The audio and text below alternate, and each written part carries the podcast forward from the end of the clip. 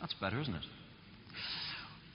So, imagine back this summer, you're on your holidays, and uh, of course, uh, you thought, where shall I go? Well, I'll go up to St. Mark's Park.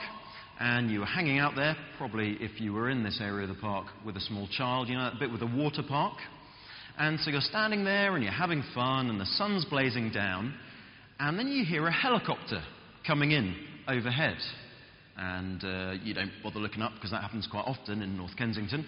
Um, and then you realise that it's stopped overhead. And so you and everyone else looks up, and it's a Coast Guard helicopter. And so you're a little bit surprised. What's that doing in the middle of London? And then, even more surprised, a rope drops down out of the helicopter, right beside you, and a man comes down on that rope, dressed in full Coast Guard outfit gear, and he says to you, I'm here to rescue you. You need to be saved. And you look at him, and you look down at yourself, ankle deep in water, and you say, Actually, mate, I'm all right. And he's like, No, no, no! You need to be saved. And you're feeling rather embarrassed because everyone's looking at you, and he's really insistent. So hold that thought. But now imagine, instead of going to St. Mark's Park, you went to Cornwall. And there you were, walking along a nice sort of cliff top walk, not too high a cliff, and then all of a sudden the cliff crumbles away. And you fall down into the sea, and you are swept out to sea. And for a while you manage to swim, you manage to tread water, you manage to keep your head above the waves, but after a while your strength begins to ebb away, and at that point, you hear a helicopter. And the helicopter comes out and stops above you. And you look up and you see a rope drop down, and a man comes down on that rope and reaches out to you and says, You need to be saved. Well, in that situation, your reaction is going to be very different, isn't it? You're not going to say, Go away, you're inconveniencing me, I don't need you. You're going to say, Thank you. You are exactly what I need. I'm going to come with you. Christianity says a lot about being saved, about what salvation means. We speak of Jesus as the Saviour of the world. But to be told you need to be saved when you think you're fine, well, is at best an inconvenience, a distraction from the life we're trying to live. At worst, potentially quite offensive if we think we're doing fine. But to be told we need to be saved when we realize that we are in deep trouble, to be told that we can be saved when we know we're in deep trouble, well, that's the best news in the world. But what does it mean in Christianity? What do we mean when we say it's about being saved? Well, this passage that we've just had read, Ephesians chapter 2, verses 1 to 10, is one of the clearest passages in all of Scripture about what salvation is, about what it means to be saved, about what we need to be saved from, about what we can be saved to, and about how we are saved. Now, I feel I should uh, give you a trigger warning um, at this point.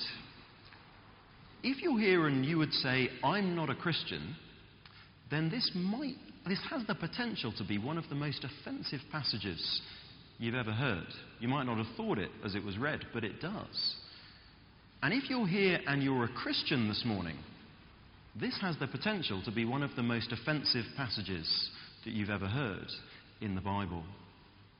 But looked at another way, whether you would say this morning, I'm a Christian, or whether you would say, I'm not a Christian, this has the potential to be one of the most wonderfully encouraging passages in the Bible for us. Because it tells us that salvation, the free gift of God, the offer of being saved, is not the, as a result of the lives that we have lived, whether good or bad. Rather, that the only way that we can be saved is by grace. Read with me again, verse 8. If you're there at 1174, if you want to track along, um, Ephesians chapter 2, verse 8 For it is by grace you have been saved through faith. And this is not from yourselves, it is the gift of God. Salvation is by grace from start to finish. Even our faith is a gift from God. Salvation is by grace from start to finish. And verse 9, not by works so that no one can boast. And that is why it is potentially offensive to us if we call ourselves Christians but think that we can take some credit for being Christians. Think that we can take some credit for what we have in Christ. For even our works, even our good works, even our faith is a gift from God. None of us can claim any credit. We are like that person drowning at sea, and the Coast Guard comes to rescue them. Well, it might help you to think of this passage and this sermon as having three sections. I mentioned them already. The life that we are saved from, that's verses 1 to 3. The life that we are saved for, verses 8 to 10. And then in the middle, how we are saved from the life we were in to the life that we can have in Christ. So, firstly, then, the life that we are saved from. And if you've been here the last couple of weeks, or if you were just reading through Ephesians for yourself, then chapter 2, verse 1 comes as a little bit of a surprise. Chapter 1 is some of the most exalted language in all the Bible, is poetry. Blessed be the God and Father of our Lord Jesus Christ, who has blessed us with every spiritual blessing in Christ, and through and through and through, and he has raised Christ up and seated in the heavenly places. Verse 2, chapter 2, rather. As for you, you were dead. Christ, raised up, seated in the heavenly places, God's power.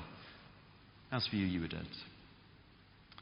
Dead, Paul says, in our transgressions and sins, verse 2, in which you used to live when you followed the ways of this world. Ouch. Well, as we've said, in Ephesians, Paul is pulling back the curtain of what we see with the eyes of our flesh and helping us to see with the eyes of our heart. And he says that with the eyes of flesh, well, we may well see the world one way, but with the eyes of our heart, with spiritual sight that God is able to give us, well, actually, life is quite different. And so we, are going to see and hear some unfamiliar things, perhaps, and some hard things. Uh, if you've seen the, the 1995 film The Usual Suspects, uh, you may remember the line, uh, memorably delivered by um, Kevin Spacey, as the greatest trick the devil ever pulled was convincing the world he didn't exist. The greatest trick the devil ever pulled was convincing the world he didn't exist. Because if you don't think the devil exists, then we're liable to his schemes. And Paul says that, well, as a dead fish floats with the stream, so we were dead to God. We followed the ways of this world outside of Christ. The natural human state outside of Christ is dead to God, unresponsive. No spiritual taste or interest. No spiritual eyes for the beauties of Christ. Simply dead to all that ultimately matters. And Paul says living that way is not neutral. To float with the stream of the world is actually to be led by Satan. Read with me verse 2. Paul writes, uh, You followed the ways of this world and of the ruler of the kingdom of the air, the Spirit who is now at work in those who are disobedient. And that is Satan. Now, Paul is not saying everyone who is not a Christian is a Satan worshipper. Okay, so we need to be clear on that. But remember this, we've talked about this before. Satan doesn't care whether you are rich or poor, he doesn't care whether you are sick or healthy, he doesn't care whether you are successful or unsuccessful, he doesn't care whether you are loved or hated by other people in this world. And he also doesn't care, and this may be more shocking to us, he doesn't care whether we ultimately whether we are a moral person or an immoral person. He doesn't care whether ultimately whether you're a social worker or a sadist, a cleaner or a crook. Now, to be clear, he'd prefer you to be immoral. He'd prefer you to be a sadist or a crook or a murderer because he loves pain and suffering. And so for him, that is a bonus. But ultimately, the only thing Satan really cares about in this life is whether you are following Christ or not. That is the only thing he really cares about. Because remember, in chapter 1, all of the spiritual blessings that we read about, they're not ours by default, they are ours in Christ. If we are in Christ, we have every spiritual blessing that there is. And if we're outside Christ, well, we have nothing. Outside Christ, we float with the stream. And outside of Christ, the inescapable default is verse 3. Paul writes, All of us also lived among them, that is, those who are disobedient to Christ. All of us also lived among them at one time, gratifying the cravings of our flesh and following its desires and thoughts. Like the rest, we were by nature deserving of wrath. Now, as I read that, following our desires, following the cravings and gratifyings of the flesh, I imagine that you might be thinking, uh, depending where you are this morning, you might be thinking, well, I'm not like that. I don't follow Christ and I'm not like that. And you might think, if you're a Christian here today, you might think, well, I wasn't like that before I became a Christian. And all of us probably can think, well, actually, I know many lovely people who aren't Christians, and that verse wouldn't appear to describe them either. So, is this just wrong?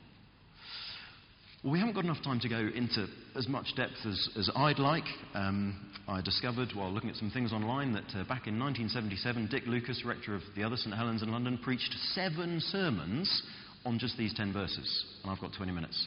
So we must move quickly. But again, we mustn't make the mistake of thinking that this is saying everyone is as evil as they could be. That's not what the Bible is saying. Sin is not doing bad things, it is putting ourselves in God's seat and pushing Him off. God made this world, He made us. He gave us our life. Everything good we have came from Him. His good word and His good ways are for our good because He loves us, as this passage tells us, because of His great love for us. And because God made us and loves us and knows us, well, then, surprise, surprise, his ways for us are the best ways to live. To follow His way, the best and the most satisfying and the most wonderful way to live is to live for God. To live His way, to stop trying to run our lives our way and to say, No, God, you sit on the throne and I will live your way. But following the flesh and following the desires and devices of our hearts, we all push Him out of the way and do things our way instead. And that might be lying or drinking or cheating or stealing or pros- promiscuity. But it might be putting our job at the center of our lives instead of God. Or it might be putting our family at the center of our lives instead of God. Or our hobbies at the center of our lives instead of God. And to do that to choose to put anything at the center of our lives, to live for something else instead of God, well, that is to follow our own desires and thoughts, as it says in verse 3. To do what seems good to us and to reject what God has said is good for us. To choose to put anything at the center of our lives and push God out is to say to God, Get off the throne.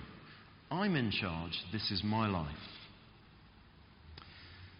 Sin is, we've used this one before, sin is saying, shove off God, S I N, shove off God, I'm in charge, no to your ways. Shove off God, I'm in charge, no to your ways. And to be clear, this isn't some new interpretation of Christianity. This is ancient Christian beliefs, as the Anglican um, baptism service has it. When we turn to Christ, we are turning from the world, well, we see that here. The flesh, we see that here. And the devil. Turning from the world, the flesh, and the devil to Christ. And so, as verse 3 concludes, by nature, that is, outside of Christ, we are deserving of wrath. Now, again, I wish I had more time on this, but Paul is saying, look, in that default state, floating in the stream of the ways of the world, led by the prince of the power of the air, we are subject to the final judgment that Jesus will pronounce upon this earth, upon sin, when he returns. And that dividing line that Jesus draws will not be good or bad, respectable or despised, but it will be in Christ or out of Christ. And those in Christ will receive blessing beyond imagination. Some of the things we saw in chapter 1. But those outside of Christ will receive God's settled, fair, eternal, perfect, righteous judgment against those who have rejected the ways of Christ and instead drifted with the world. And you see, that is why we need saving. Salvation is for the last day when Jesus returns. And so the illustration earlier of falling off the cliff and being swept out to sea is, in fact, not even far enough. Because at that stage, possibly you could still reach up and grab onto the Coast Guard uh, who's come to help you. Whereas Paul says we were dead. We couldn't do anything to save ourselves. We couldn't even turn in and of ourselves. And so, verse 4 is one of the most wonderful buts in the Bible. Verse 4, Paul writes, But because of his great love for us, God, who is rich in mercy, made us alive with Christ even when we were dead in transgressions. We were still dead, and in that state, God came in and Christ reached out and took hold of us and pulled us up with him. And not only up to life, it is by grace we have been saved, but, verse 6, and God raised us up with Christ and seated us with him in the heavenly in Christ Jesus, in order that in the coming ages he might show us the incomparable riches of his grace expressed in his kindness to us in Christ Jesus. And just in case we weren't clear that this is all of God and not of us, Paul says it again. Verse 8 For it is by grace you have been saved through faith. And this is not from yourself, it is the gift of God, not by works, so that no one can boast. And so that is why this passage might also be offensive to us if we've been a Christian for some time. Because there's a risk if we've been a part of church things for some time that we can think, yes, I was saved, from, saved by grace by God once, a while back, but now, well, since then, I've actually been living quite a good life. I've earned quite a few credits on top of the grace that God gave to me. And Paul says, no. Even the good works that we do, they are put in our path. They are prepared for us by God. Verse 10 For we are God's handiwork, created in Christ Jesus to do good works, which God prepared in advance for us to do. All there is for us to do is to accept that grace and walk in it. No credit for our salvation, and no credit now for the lives that we live. But having been saved by this grace, knowing now that we are seated with Christ in the heavenly places, well, then will that not motivate us to want to live what we have been made into? We have been made into those who are in Christ. We are now spiritually, Paul writes, seated in heaven with Christ in the heavenly places. It is as if Jesus got down from his throne and stepped down and took our seat. We were seated in a place where we deserved judgment. We tried to push God off the throne, and actually, for that, we deserved the place of judgment. And so Christ stepped down from the throne. He's the one who was actually on the throne. He stepped down from that throne, and instead, he sat in the place of judgment at the cross. And the judgment that we deserved was taken by Christ instead. So that we might be saved, so that we might actually sit on that throne with him. Jesus came down and took our seat so that we might join him on his seat. What a wonderful, gracious, loving Saviour we have. In Christ, every spiritual blessing is on offer. And so, as I close, I must say, if this is not where you are, if you are sitting here this morning and you're saying, actually, that isn't me, I've never, I've never accepted that, then obviously we'd love to talk to you about it more. And you see how serious it is, how wonderful what is on offer, but also how much there is to lose outside of Christ. And if we have accepted Christ, well, once again, let us repent of our so often feeling pride in the good works that we do, to recognize once again that it is all God's grace, and to praise Jesus for what he has done in our lives.